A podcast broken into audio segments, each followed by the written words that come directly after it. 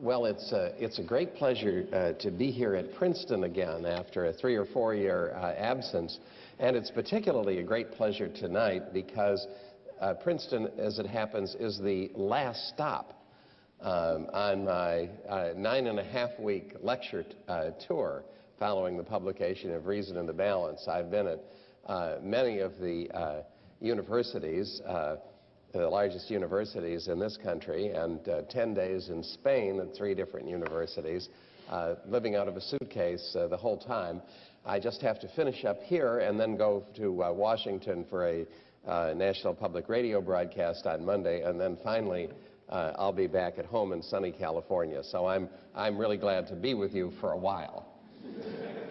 now, you know, if, if we ask the, the, the question about can science know the mind of God, uh, what everybody's going to think about right away, in fact, what you're meant to think about, is one of the surprise best-selling books of all time, A Brief History of Time by the physicist Stephen Hawking of Cambridge University in England.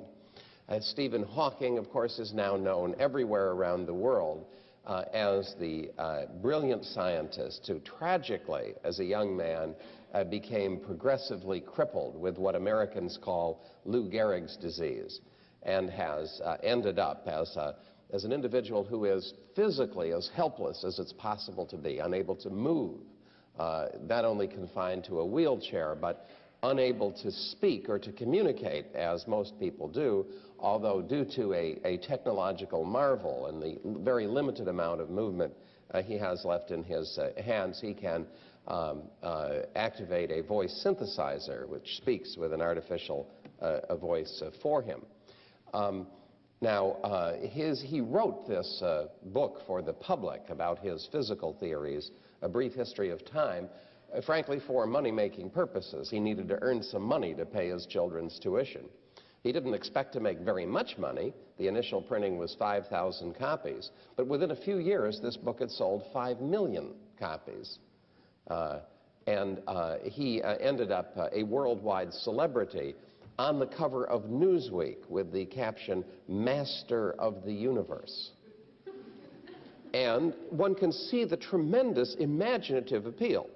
Uh, Hawking is, of course, a, a, brilliant scientist, and that's part of the appeal, but the public uh, can understand directly only a very little uh, part of the science. In fact, many people have suggested that A Brief History of Time is one of the most unread bestsellers uh, of all time. But the very idea that a person in such a state of complete physical helplessness would possibly promise to discover the ultimate secrets of the universe, to make sense out of things altogether, this is a tremendously appealing idea, an enactment of the human spirit and mind overcoming material deficiencies, of mind uh, over matter.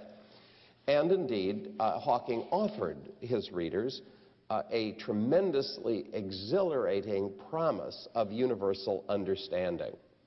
In terms of the physics, uh, what he promised was that he said physics is on the verge of discovering the final theory, as some call it, the theory of everything, as others call it, the complete unified theory of the fundamental forces of physics. And because of the philosophy that he adopts, this theory, uh, the theory of how the forces of electromagnetism, the strong and weak nuclear force, and gravity were unified at the earliest moment of the Big Bang, would be a theory of everything that has happened since. Why? Because, well, if you assume that the universe started with material particles and impersonal laws, and if you knew the state of the particles, and if you knew the nature of the laws, then, since nothing has entered the universe afterwards, nothing has happened that wasn't present already in those laws and those particles at the beginning, you would have, in principle, and these are Hawking's own words, a complete understanding of the events around us and of our existence. That is, that physics offered, he said, the possibility of a complete understanding of everything, the events around us, and of our own existence. The first big step towards this goal was to be a unified theory of the four fundamental forces of nature. Once that unified theory was discovered, Hawking said, it will be possible to teach philosophers and then even ordinary people something of what the theory means. Eventually, this knowledge would then enable everyone to take part in a great conversation about such grand questions as why it is that we in the universe exist. Why is there something instead of nothing? And finding the answer to that riddle of existence, Hawking concluded in the very famous final sentences of his book, would be the ultimate triumph of human reason, for then we would know the mind of God. Now, what Hawking was talking about when he said, then we would know the mind of God, was not, at least as, as it appears in the context of the book, the God uh, that uh, people uh, think of as the God of the Bible, the God of the Judeo Christian tradition, a supernatural being outside of nature who created it. Rather, what Hawking seemed to have in mind was that through the pursuit of scientific knowledge, human beings would take on God's omniscience. You see, they would know everything that there is to be known. Uh, a, they would have a complete understanding of the events around us and of our own existence. Now, um, if you take uh, even the most uh, modest, skeptical stance uh, towards this picture, you can see at once that there are some things about it which are strikingly unlikely to be fulfilled. Uh, for one thing, uh, particle physics, the kind of thing that Hawking does, is absolutely unintelligible to people other than specialists in the fields. One has to have a very advanced mathematical knowledge to know what they're talking about. And yet, he, without explaining, held out the promise that if the particle physicists found their goal, they could somehow explain it to philosophers and then to everybody else. It could become common knowledge, you see. It would become part of the common knowledge of everyone. And more than that, he seemed to think that this knowledge of physical events, of physical cause and effects, could cross the barrier between the how questions, how do things happen, to the why questions. Once we had a perfect knowledge of how things happened, we would know the why. And it's with knowing the why, you see, that we understand the mind of God. Does it seem like a very naive vision? Well, yes, in fact, it really is. And uh, uh, that's why it, it, it's so interesting that this very naive, romantic, and impossible vision of what scientific investigation could provide created this tremendous worldwide stir, you see. It was a kind of imaginative fiction that uh, captured the public mind because, as that Newsweek cover story said, it promised that we could become the masters of the universe, you see, that that uh, this scientific knowledge of material cause and effect could give us what people seek, a way of making sense out of reality as a whole and coming to master it. Now, um, the naive optimism, the naive rationalism of that view of what scientific knowledge could provide is very much at odds with what we hear from uh, some more sophisticated voices in the academic world. One of these that I'll just use as an all-purpose example at this point is Richard Rorty, the famous philosopher who was a professor at this university, I believe, at an earlier stage in his career, but is now at the University of Virginia, uh, who is a leading proponent of a view of the world which does not take this same uh, a hopeful stance that we can understand reality as it really is, then we can have a complete understanding of the events around us and of our own existence. In fact, in a recent article, um, uh, uh, Rorty says that one of the firm conclusions of contemporary philosophy is that it is impossible to imagine that we could, through investigation and thinking, achieve what he calls a full, objective, true account of nature, of things as they really are. You see, this is in his wording the same thing that Hawking is saying when he says a complete understanding of the events around us and of our own existence. Why couldn't we have this complete understanding of nature, this complete unified understanding which would be true for everybody? Well, Rorty says, it's because of the very process of scientific investigation to which Hawking appeals. What do we get out of scientific investigation? If we take the scientific investigation of our times as the true account of reality, as Rorty does, what does it tell us?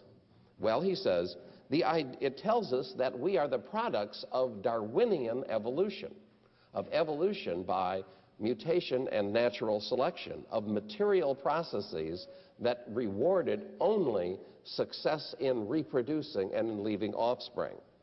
And, to quote Rorty's words, the idea that one species of organisms is, unlike all the others, oriented not just towards its own increased prosperity, but towards truth with a capital T, is as un-Darwinian as the idea that every human being has a built-in moral compass, a conscience that tells us intuitively the difference between right and wrong.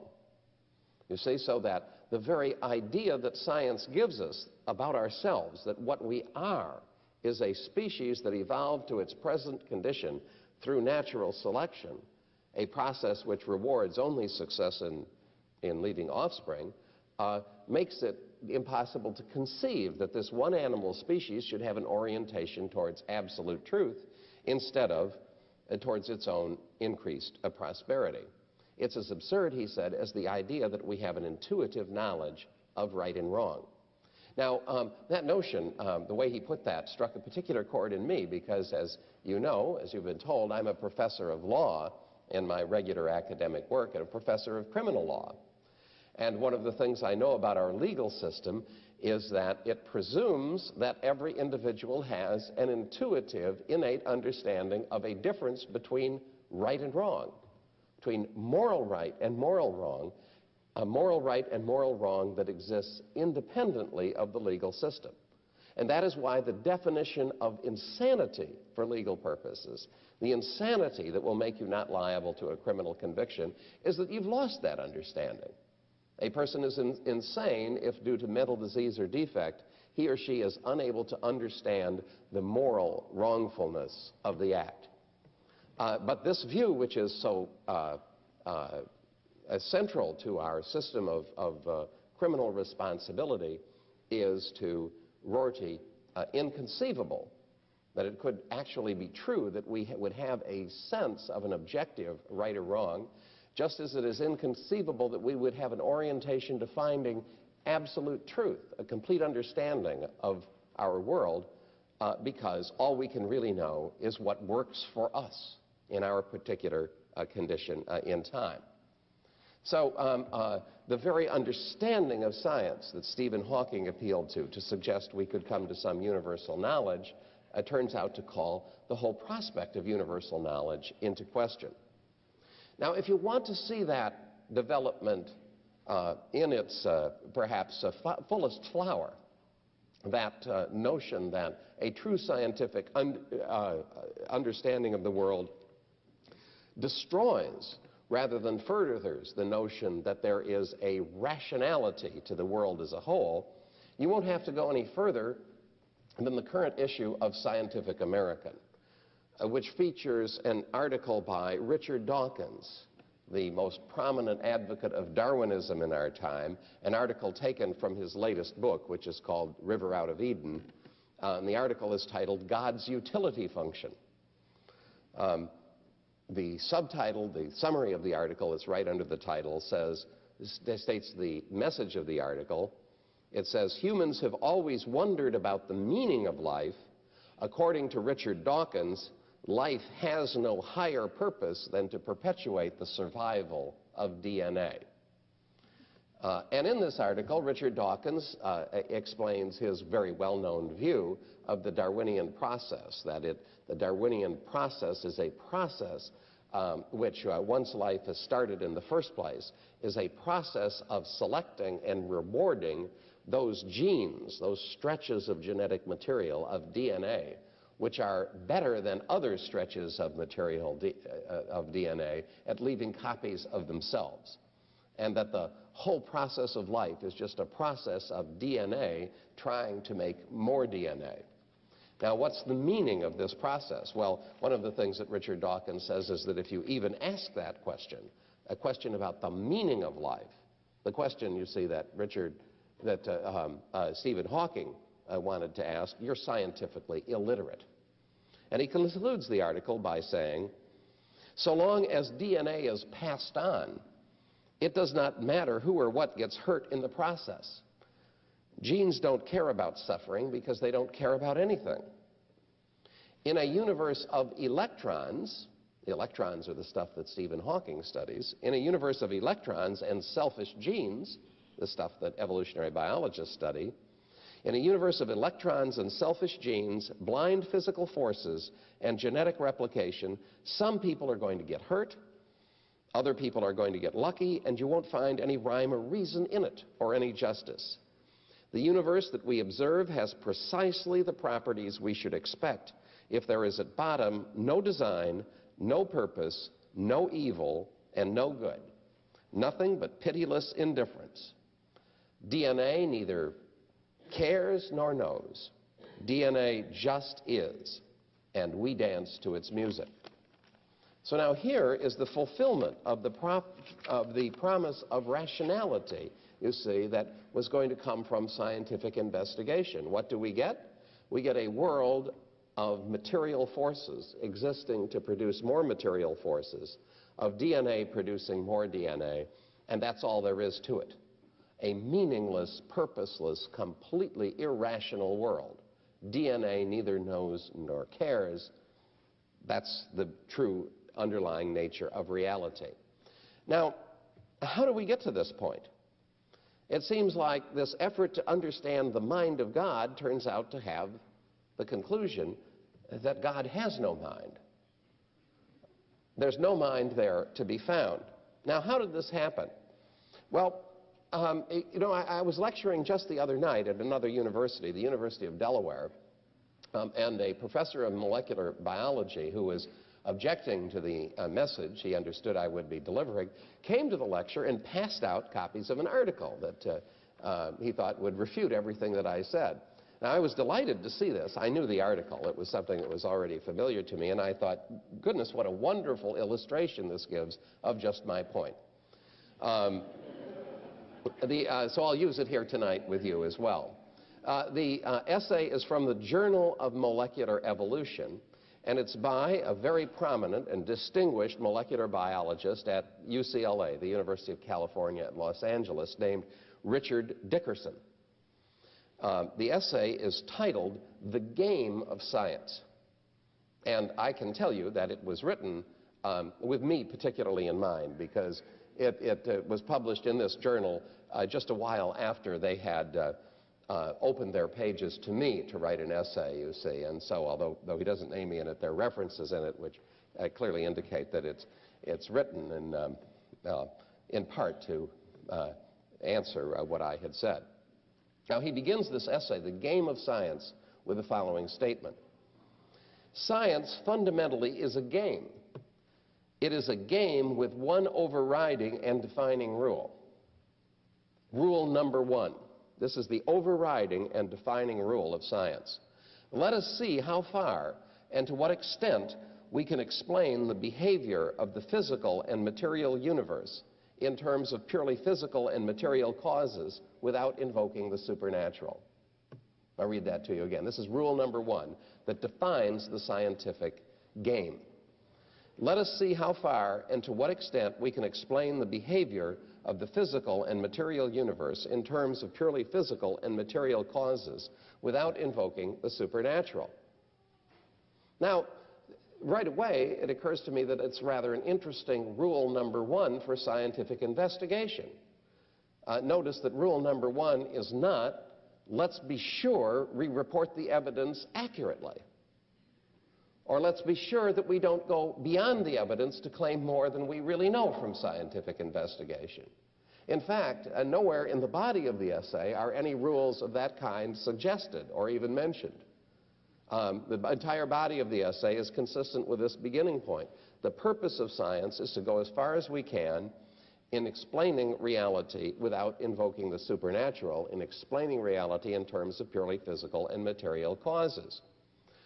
Moreover, uh, Professor Dickerson, Dickerson, goes on in this article, which, which, was much celebrated at the time, and I think is, is indeed represents a very dominant way of thinking among uh, scientists of his kind, to say that um, while it may be true that we do not at present have a materialist explanation for every aspect of reality, The process of seeking such investigations, the success of science has been such that we have reason for confidence that eventually this scientific enterprise will succeed in providing materialist explanations uh, for the things for which such explanations are at present temporarily lacking.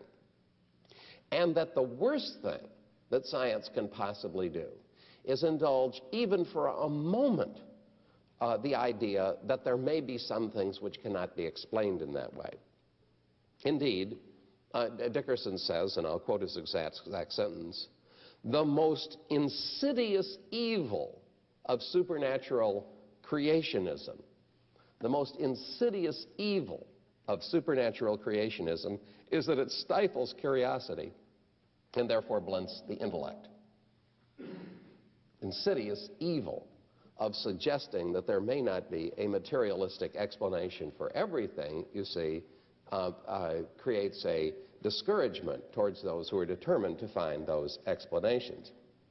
Now, um, um, if, of course, one has a single minded view, as Professor Dickerson does, that the whole intellectual process of understanding reality is a process which must inherently presume the existence of a materialist explanation for everything, and that while it may recognize temporary setbacks and checks, has an absolute confidence that it will succeed in the long run in filling out that prospect, then one has a, a, a, uh, an outlook which guarantees a materialistic understanding of everything. And since matter has no purposes, matter has no sense of right and wrong, matter has no morality, one gets inevitably out of such a thinking process if it's not checked by something else. You see, if there's not something else that is working in another way, um, what Richard Dawkins told us we get a world of pitiless, indifferent, unknowing, purposeless mechanisms, and that's all that there is to it. When I reread this Dickerson uh, essay, uh, as I was uh, discussing it with that audience at uh, the University of Delaware, um, I was reminded of something I remember from my youth when John F. Kennedy was president. And when the chief of staff of the Air Force was a rather bellicose general named Curtis LeMay. You remember Curtis LeMay? Um, LeMay was famous in the Air Force because he was so tremendously effective at carrying out missions. He was a very, very able officer. But he was also famous for being a, a loose cannon on the deck of the ship of state. Uh, I remember uh, his uh, very subtle answer to what we should do about Vietna the Vietnam War. It was to bomb them back into the Stone Age. And this was the kind of answer that LeMay seemed to have to every sort of problem. Um, and I remember that uh, President Kennedy, when asked about why he kept uh, General LeMay around, said, well, you know, if you decide to go with the bombers, um, you absolutely want LeMay to be leading the first wing and in command. But if you're discussing whether or not to go with the bombers, he's the last person you want in the room to deal with that question. And uh, uh, it seems to me that in effect, what Richard Dickerson says is that the operational people, the LeMays, who are good at finding solutions of a particular kind, should be deciding what kind of solutions we should look for. That the, the, uh, the bomber pilots uh, should be um, in the State Department uh, deciding how to, how to meet the overall uh, questions uh, uh, of reality. Um, and of course, they'll always say a, that, that, that, every problem can be met with the kind of solution that we know.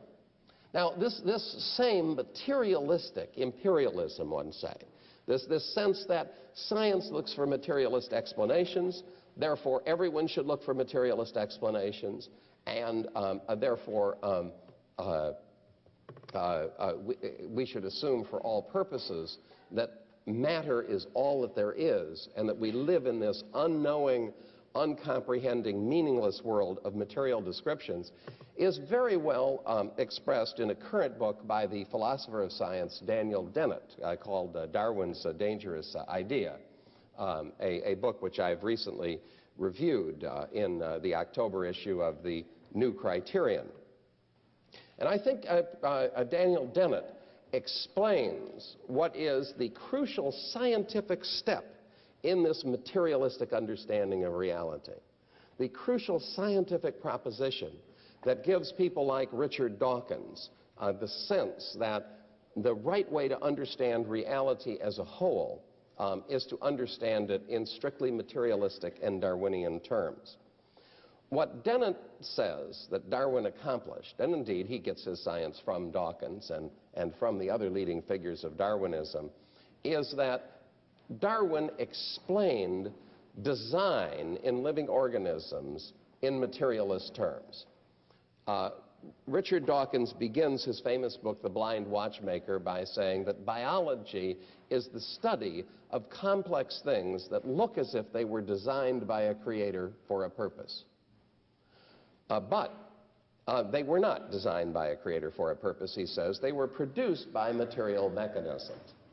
And Dennett builds on this theme and says that if it's true that our materialist biology of today can take things like the eye, the um, heart, the brain, uh, the um, different complex organs of plants and animals, and explain all of these things that look like complicated mechanisms that must have been designed by an intelligent creator, and explain them as the products of a purely material process, then we have good reason, having conquered that great problem, to suppose that all other things uh, will yield to that same type of explanation, and that a scientific, uh, a materialist explanation of everything is at hand, or is at least a reasonable prospect for the future.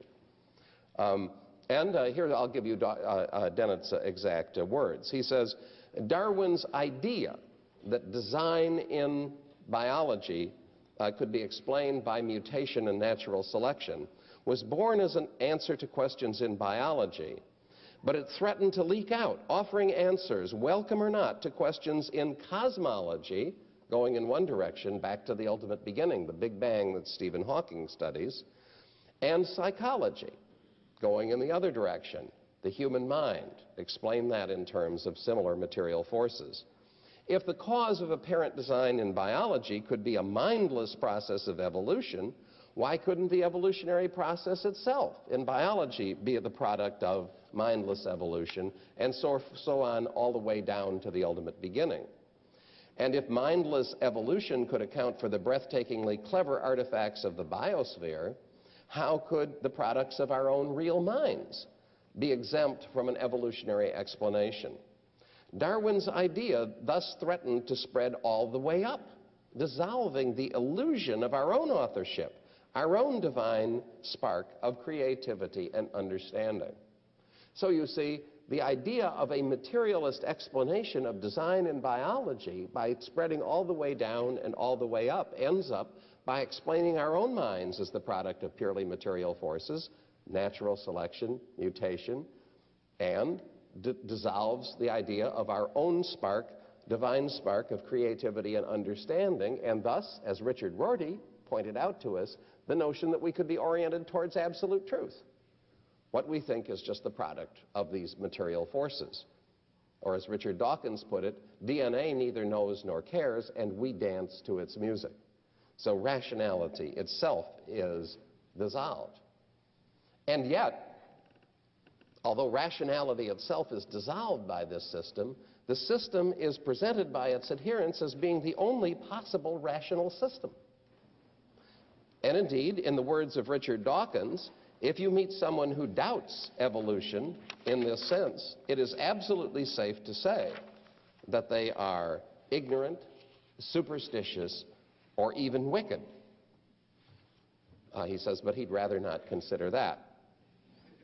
And Daniel Dennett addresses the following statement to parents who presume to teach their children anything other than that human beings are the product of evolution by natural selection. I'll quote his exact words. If you insist on teaching your children falsehoods, that the earth is flat, that man in quotes, that man, quote, quote, is not a product of evolution by natural selection, then you must expect at the very least, at the very least, that those of us who have freedom of speech will feel free to describe your teachings as the spreading of falsehoods and will attempt to demonstrate this to your children at our earliest opportunity. Our future well-being, the well-being of all of us on the planet, depends upon the education of our descendants. And so we find in this great democracy dedicated to freedom of expression and freedom of thought Um, the thought that, of course, it's exactly the same thing that occurred to the scientific materialists of the Soviet Union. If you doubt our system, you're insane. And we will take your children from you and teach them the truth. Um, and we will treat you as the completely irrational creatures uh, that you are. Now, what is so ironic about this whole system is that, like its Marxist counterpart, um, it's the Darwinian's version of scientific materialism, this totalitarian scientific materialism, is founded at bottom on a rather simple misunderstanding.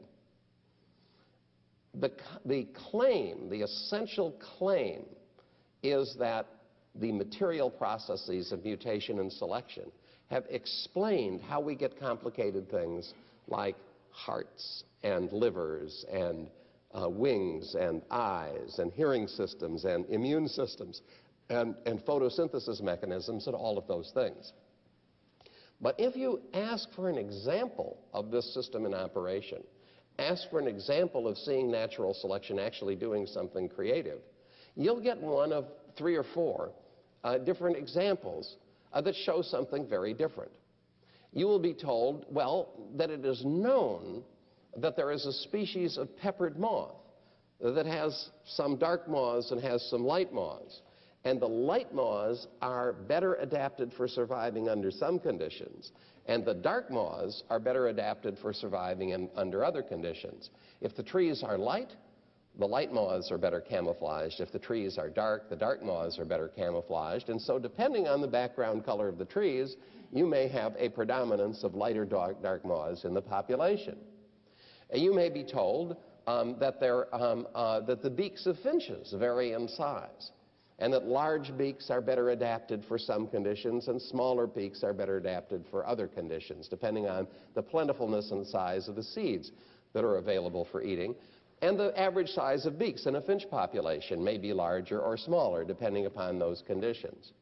Um, with respect to human beings, you may be told that there is a mutant form of a gene which causes anemia. Uh, the notorious sickle cell anemia that affects Africans and African Americans in a very fatal, debilitating condition. But that this condition, precisely because it thins the blood, can be adaptive in conditions of high malaria infection and can provide an advantage to survival, actually, um, in, in, in the conditions that are faced by uh, uh, populations that are subject to uh, recurrent uh, malarial infections. Now, all of this is perfectly true. I've just about summarized, uh, you know, the, uh, all of the textbook examples now of Darwinian evolution in action, and they're perfectly accurate. They're perfectly um, true as far as they go. The question is, what do they explain? See. And, and what they explain, of course, is how in a population which has variation, you can find that one kind of variant will be adaptive under some circumstances and another in others. What it doesn't explain, what Darwinian theory doesn't explain at all, is where you get the genetic information, the complex instructions um, the, that make biological systems operate altogether, that in fact create the complex organs of plants and animals in the first place. Uh, all of these examples simply show variation within types already uh, in existence. But because they are adaptive, and be because the, the, variations in the size of the beaks of finches are adaptive, and because the beaks and every other organ of finches can be described as adaptations, the Darwinian claim is that we've explained adaptation, thus we've explained everything complex in biology, and thus we have made the giant step which allows us to claim a materialist explanation of everything. And to say uh, to those who do not accept it that we will give you no standing in the world of ideas, and we will forcibly educate and indoctrinate your children in this materialist philosophy by calling it the fact of evolution, the fact of natural selection as our true creator. Well, it's not surprising that this very unscientific, um, this very ideologically laden philosophy is beginning to get um, a, a, popular uh, revolt. In fact, has been getting a popular revolt for some time. Uh, what is new in this popular revolt is that the revolt is beginning to find a message, is beginning to find a language which can get a hearing in the world of ideas uh, and in the legal world. Just last week, um, last Thursday, the Alabama State Board of Education uh, passed a resolution uh, stating um, a text which will now have to be pasted on the inside cover of every biological textbook that is sold in that state.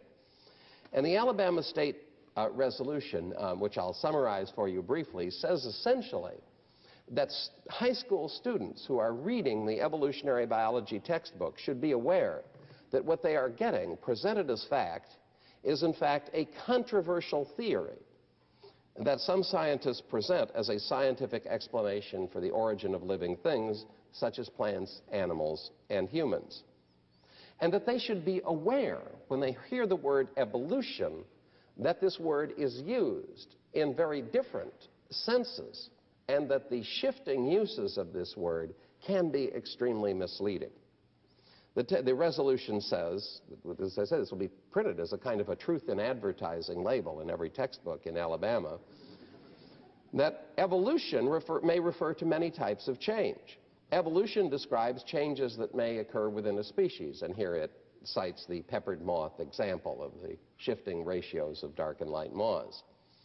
It says this process is microevolution, which can be observed and described as fact. Evolution may also refer to the change of one living thing to another, such as reptiles into birds. This process is called macroevolution, and it has not been observed and should be considered a theory. Um, I'm not sure that they chose the right word in saying it hasn't been observed, can't be demonstrated, and should be considered a theory. I think what they probably wanted to say is that it should be considered a speculation. I think that probably would have been a better word. Evolution also refers to the unproven belief that random, undirected for forces produced a world of living things. And we see indeed, and for example, in that article that I quoted to you from Richard Dawkins in the Scientific American, that um, uh, Dawkins, as well, by the way, as just about every other leading figure in Darwinian evolution who addresses the public, has said that evolution means materialism and that it means that we live in a purposeless world, a world which is the product of unintelligent, purposeless material forces. The Alabama State School Board uh, statement goes on to point out certain problems in the fossil record uh, which the textbooks do not address.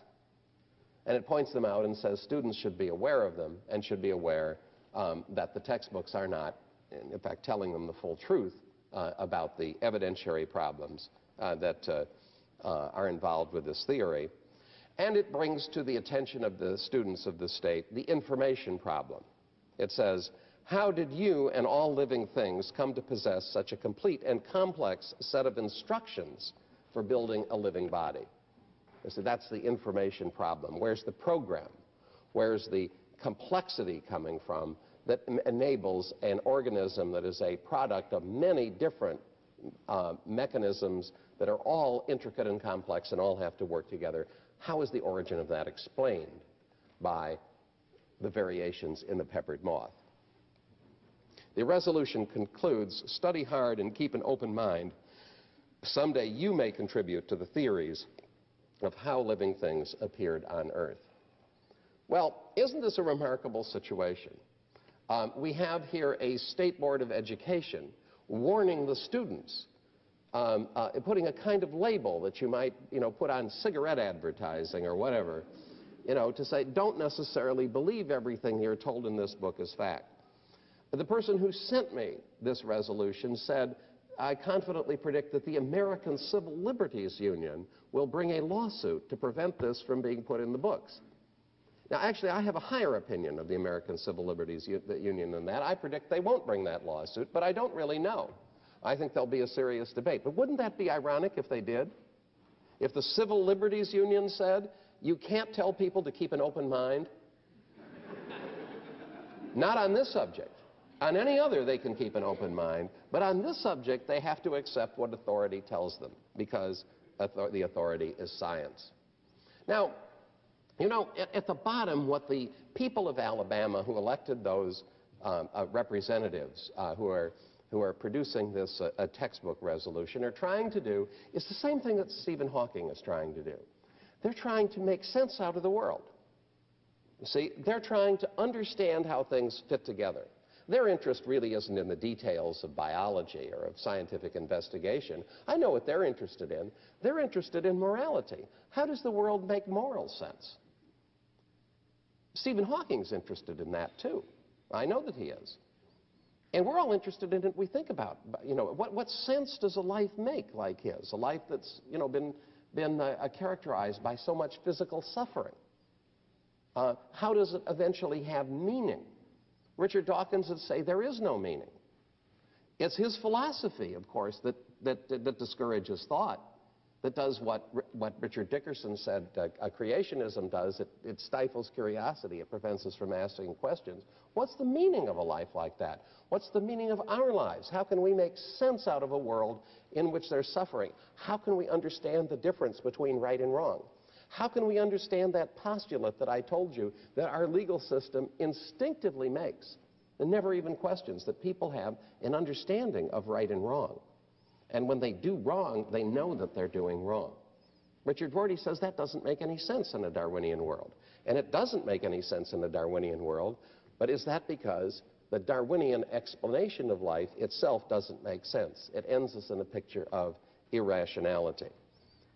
Well, consider what might be offered as an alternative view of the basis for rationality, the foundation of rational thought that behind the world that we live in, there is not matter in mindless motion, not meaningless combinations of matter, not just genes striving to produce more genes, but a mind, that the world is the product of mind. Now, if we want to make sense out of the world, isn't that the best starting point? And if we want to understand how human beings can be searchers after objective truth, is it not best to understand them as beings who are produced by a mind who are created in the image of a mind which is itself the source of absolute truth, the source of objective truth. Um, if we want to understand how human beings can have an understanding, an instinctive understanding that there's a difference between right and wrong, does it not make sense to imagine that there is a difference between right and wrong? Uh, and that um, uh, that is what they are reflecting uh, in this understanding.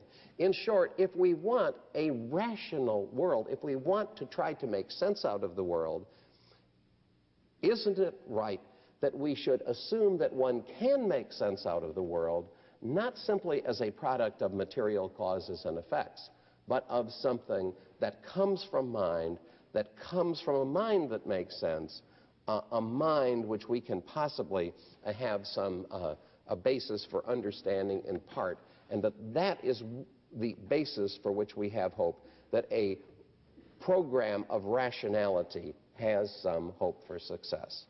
In short, if we want to know the mind of God, should we not start by assuming that God has a mind rather than that the end of that quest is a product of materialist, purposeless forces that we will believe in, even if the evidence doesn't show that those purposeless material forces can do any creating. The path to the mind of God is through the mind and not through the matter. And that is my thesis uh, for tonight. Well, um, that's the end of the uh, lecture. We're now going to have a brief announcement from our sponsor, and then we'll get to the purpose of this whole enterprise, which is the question period. You've spoken a lot so far on uh, your, your uh, ideas about evolution. I was wondering if maybe uh, you could uh, talk a little bit about your views on the Big Bang Theory and um, whether it's in conflict with creationist theory or is possibly a mechanism um, of God in creation. Um, and also maybe some of your views on uh, uh, theories of the future of the universe, maybe like the Big Crunch or the heat death or something like that. Mm. Well, I'm honored that you should ask my opinion on these questions. Uh, what do I think of the Big Bang and uh, um, uh, what do uh, I think of the future of the universe? Um, um, you know, sort of like how do I evaluate the goodness of God or something like that. Um, um, but uh, because indeed I do not set myself up as an all-purpose uh, guru of uh, fountain of wisdom on all topics. I've made an effort to study the evolutionary biology um, and to master the literature of that because it is so directly related to this materialist understanding of reality. And I certainly have a much sketchier knowledge of these other subjects that, uh, that you're uh, asking about. Nonetheless, I will hazard a view um, for what it's worth. Um, I, I, love the Big Bang um, for the same reason that so many physicists hated it. You know, it's a creation event. And, and much of Hawking's book, by the way, is an effort to get around that, to say that you know, we can have the Big Bang and we can get away from the creation event. Uh, because materialist science dislikes the idea that the universe had a beginning. So for theists, it's sort of congenial. Um, on the other hand, I'm well aware it's a kind of a funny situation, it seems to me. It kind of amuses me when I read the continuing stories in the paper about how, um, you know, there, there, there's the universal background radiation, there's the uh, uh, Hubble effect and, and, and, so on, which supports the Big Bang cosmology if you make extrapolations, you know, of, of a certain kind. On the other hand, I, I, am, I am faintly amused when a theory is presented as absolute fact and we're told that it, it involves the assumption that over 90% of the matter in the universe is undetectable.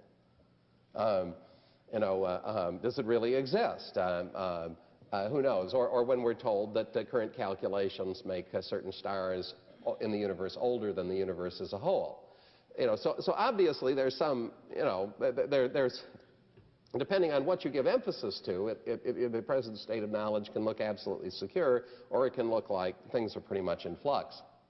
So what I tend, what I, the way I tend to just approach these questions, I tend to take seriously a, a point that an awful lot of people in science give lip service to, but I don't think that they really mean it, which is that scientific knowledge at any given time is tentative. You know, uh, the, the, the, the Big Bang cosmology is, is certainly, I'm, I'm very eager to concede, and, you know, to affirm that it's undoubtedly the best interpretation of physical reality that we have today. But if you said, am I certain that that's still going to be the orthodoxy a century from now? You know, I'd say no. It wouldn't surprise me terribly if things went in a different direction, if things uh, were different. And it, it's for that reason that I am not you know, uh, interested in the way a lot of people are of unifying science and religion, you know, of having uh, the religious version of the theory of everything that some people would do to say, you know, this is how everything is and this is how it fits together with a religious consciousness or with the Bible or whatever.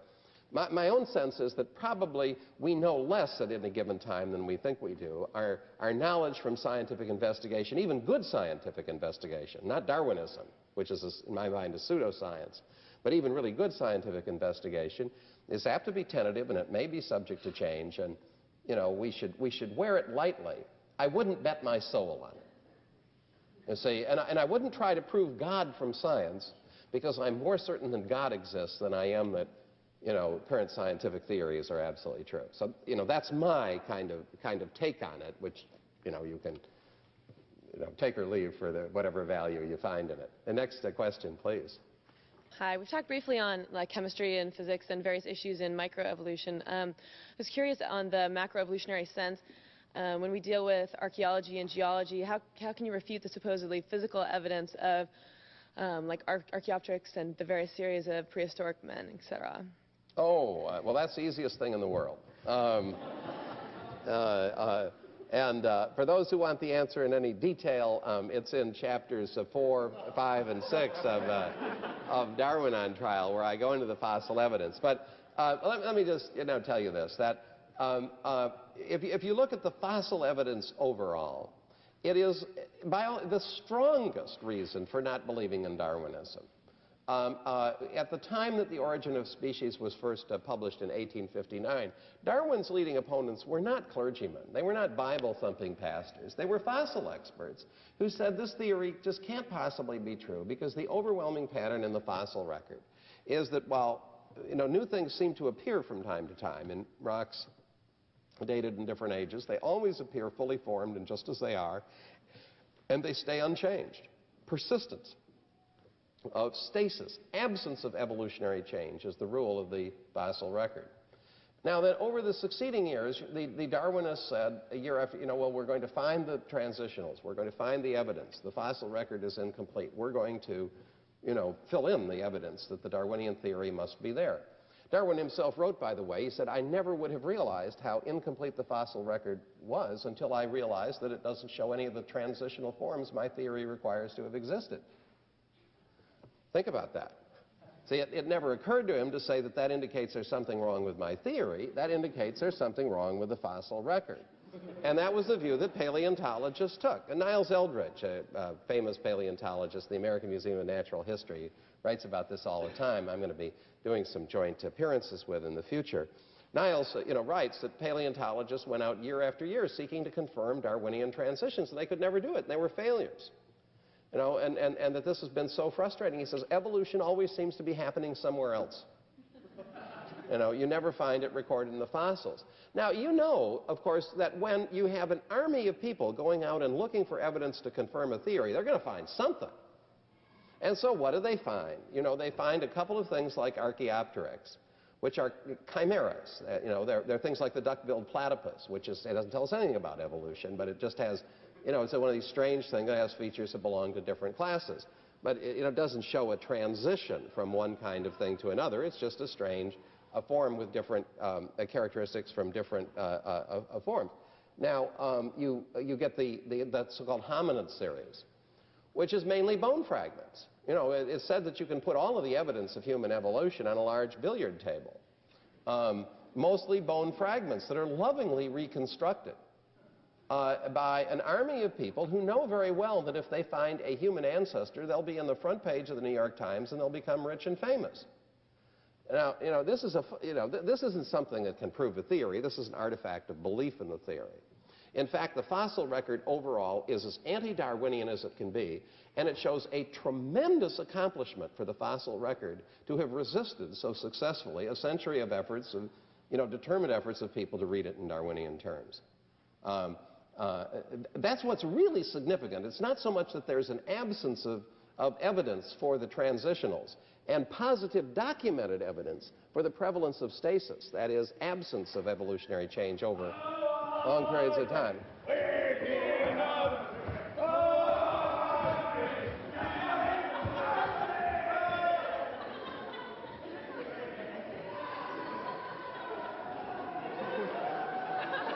That's, I guess that's the Bo Princeton Board of Trustees. Uh, uh, uh, uh that, that the, you know, that, that the uh, uh, fossil record has so has maintained this anti-Darwinian character after such a determined effort to read you know, every possible Darwinian interpretation into it. Uh, that's an amazing a, thing, and I think it's, it's one of the many things which is just decisively discrediting to the Darwinian system. Now, it's not necessarily discrediting to evolution in every sense. You see, uh, if, if, you wanted to ask what the history of life was that's most consistent with the official interpretation accepted today of the geological column in the fossil record, it would be that new kinds of things have appeared over the history of the Earth. You say, mysteriously, by some means totally unknown to science, that seems to have the ability to produce fully formed new kinds of things out of nowhere. Now, is that what really happened? You know, or, or, or, you know, is there something wrong with our interpretation? I don't know, but that would be the, the, the interpretation that's most consistent with the, the fossil evidence. And, and, the reason, of course, why it's not given is because there is no mechanism for it. It's essentially a, you know, a, a progressive creationist uh, view. This is a big responsibility. Uh, uh, you are asking the last question, so we're expecting it to be terrific. Uh, I don't want to put you under any pressure, but. I always say that. You know. Well, I hope it's not redundant. I'm afraid I had to. Uh, I had prior engagements, and so I'm a little late to this meeting. And you may have already addressed this issue. Um, and in fact, you kind of alluded to it in your last response. My question is, why are evolution and creationism or Genesis necessarily mutually exclusive? Oh, um, th um, there is um, nothing which is inherently mutually exclusive between evolution and creation if evolution just means a, you know, a long gradual process over time where one thing grows out to another. Another, there's no reason why a creator can't use that kind of process or any other. The reason why in our culture the two are mutually exclusive um, is the peculiar understanding of evolution that comes out of Darwinism and the scientific materialist philosophy that is its, is its foundation. All of the leading authorities of Darwinism, without exception, um, uh, from uh, Darwin and T.H. Huxley at the beginning down to Stephen Jay Gould and Richard Dawkins uh, today, uh, have said that the Darwinian understanding of evolution is that it is a purely materialistic process of you know, random mutations accumulated by natural selection, which is an uncaring and purposeless process, and that it, it is not a directed process. You know, it accidentally happened to produce human beings, but it wouldn't do that again, and um, it's, uh, uh, it's not directed by any intelligence. There's no uh, input from any, anything outside of the purely materialistic system. So that, for example, George Gaylord Simpson, on the leading authorities who produced the neo-Darwinian synthesis, said in his book, The Meaning of Evolution, that the meaning of evolution is that man is the product of a purposeless material mechanism that did not have him in mind. So when you're talking about unguided, purposeless, materialistic evolution, you're not talking about something that is theistic in any meaningful sense of the word. Um, now, an another way you can think about it is this, is that um, um, uh, it, it, um, uh, uh, uh, the theory of evolution as it is understood by scientific materialists, by Darwinists today, does not prevent you from believing in God. What it prevents you from doing is saying that God had anything to do with the creative process. You see, so that as, as, another leading authority, Douglas Futuyma, the author of the most widely used textbook in college courses, says that Darwin made theological or spiritual explanation of the life processes superfluous. You see, God doesn't do anything in the process. Uh, so the, the, God that you're imagining is one is a very laid-back, hands-off manager. It, it doesn't prove he doesn't exist. It, what it proves is that he might as well not exist. You see, that, that, that, that, that, he's irrelevant to the creative process and doesn't direct it, if you accept that view of evolution. So you see, the theism and the, and the material, what, what is really in, in, in contradiction is theism and materialism or naturalism. A materialism which says that matter is all there is or a, a, naturalism which says essentially the same thing. Nature's all there is. It's a closed system of material causes and effects that cannot be accepted, it cannot be influenced by anything from outside, is inconsistent with a theism that says that something else than um, matter exists, God, and, and that God affects the material universe and is its creator. So that's where the tension is. And I want to I want to say that the materialism and the naturalism is not incidental to Darwinism, it's essential. And the reason it's essential is because there's so little evidence of natural selection ever actually doing anything. You see, how do we know that natural selection, evolution by natural selection, produced these new forms that appear in the fossil record mysteriously out of nowhere? And we can't test the process. Well, what's heavily involved in, in, in that is a, is a presumption that natural selection must have done it because nothing else was available. You see, that, that's the materialism.